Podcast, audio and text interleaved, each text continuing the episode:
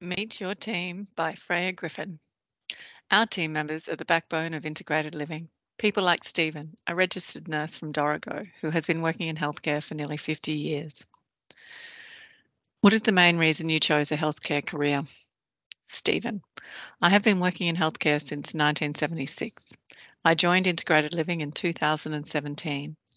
I enjoy distilling complex medical and nursing concepts into simple sentences to help people understand what is happening to their bodies.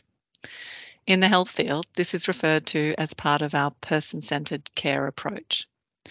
By taking this approach to creating common understanding, our clients learn how to affect the processes which are creating their pain, their memory loss, their reduced mobility, and confusing their special relationships. I am passionate about helping people understand what is going on in their lives. My ambition is to give people the tools to make decisions around their own health goals. I aim to help them reach a point where they can decide how they are going to respond to the changes in their body. I am passionate about respectful, open minded, and honest communication. Who inspires you? Stephen. My father. He went to 14 schools. The last school that he attended for his final two years was a selective school. His only uniform was a patched second-hand one from Vinnie's.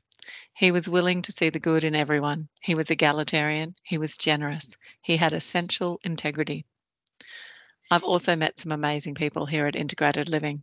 The clients I have the honour of helping in my original capacity as an infield registered nurse really reinforced why I transferred from the hospital system in Sydney to community care in regional and rural New South Wales. The people I've met living in rural areas bound to their communities are salt of the earth characters who have seen all kinds of challenges in their lives. From farmers who have persevered through drought to immigrants who settled in isolated areas with very little and created a life in a foreign country town. Every client I meet has a unique and inspiring story that keeps daily challenges in perspective. Do you have a secret talent? Stephen. After 50 years of being so ashamed of my singing voice that I hardly sang, that I hardly sang happy birthday, a couple of years ago I started taking lessons. Once a week, I drive out to my friend's house with my ukulele for some pure enjoyment. I drive home singing at the top of my voice.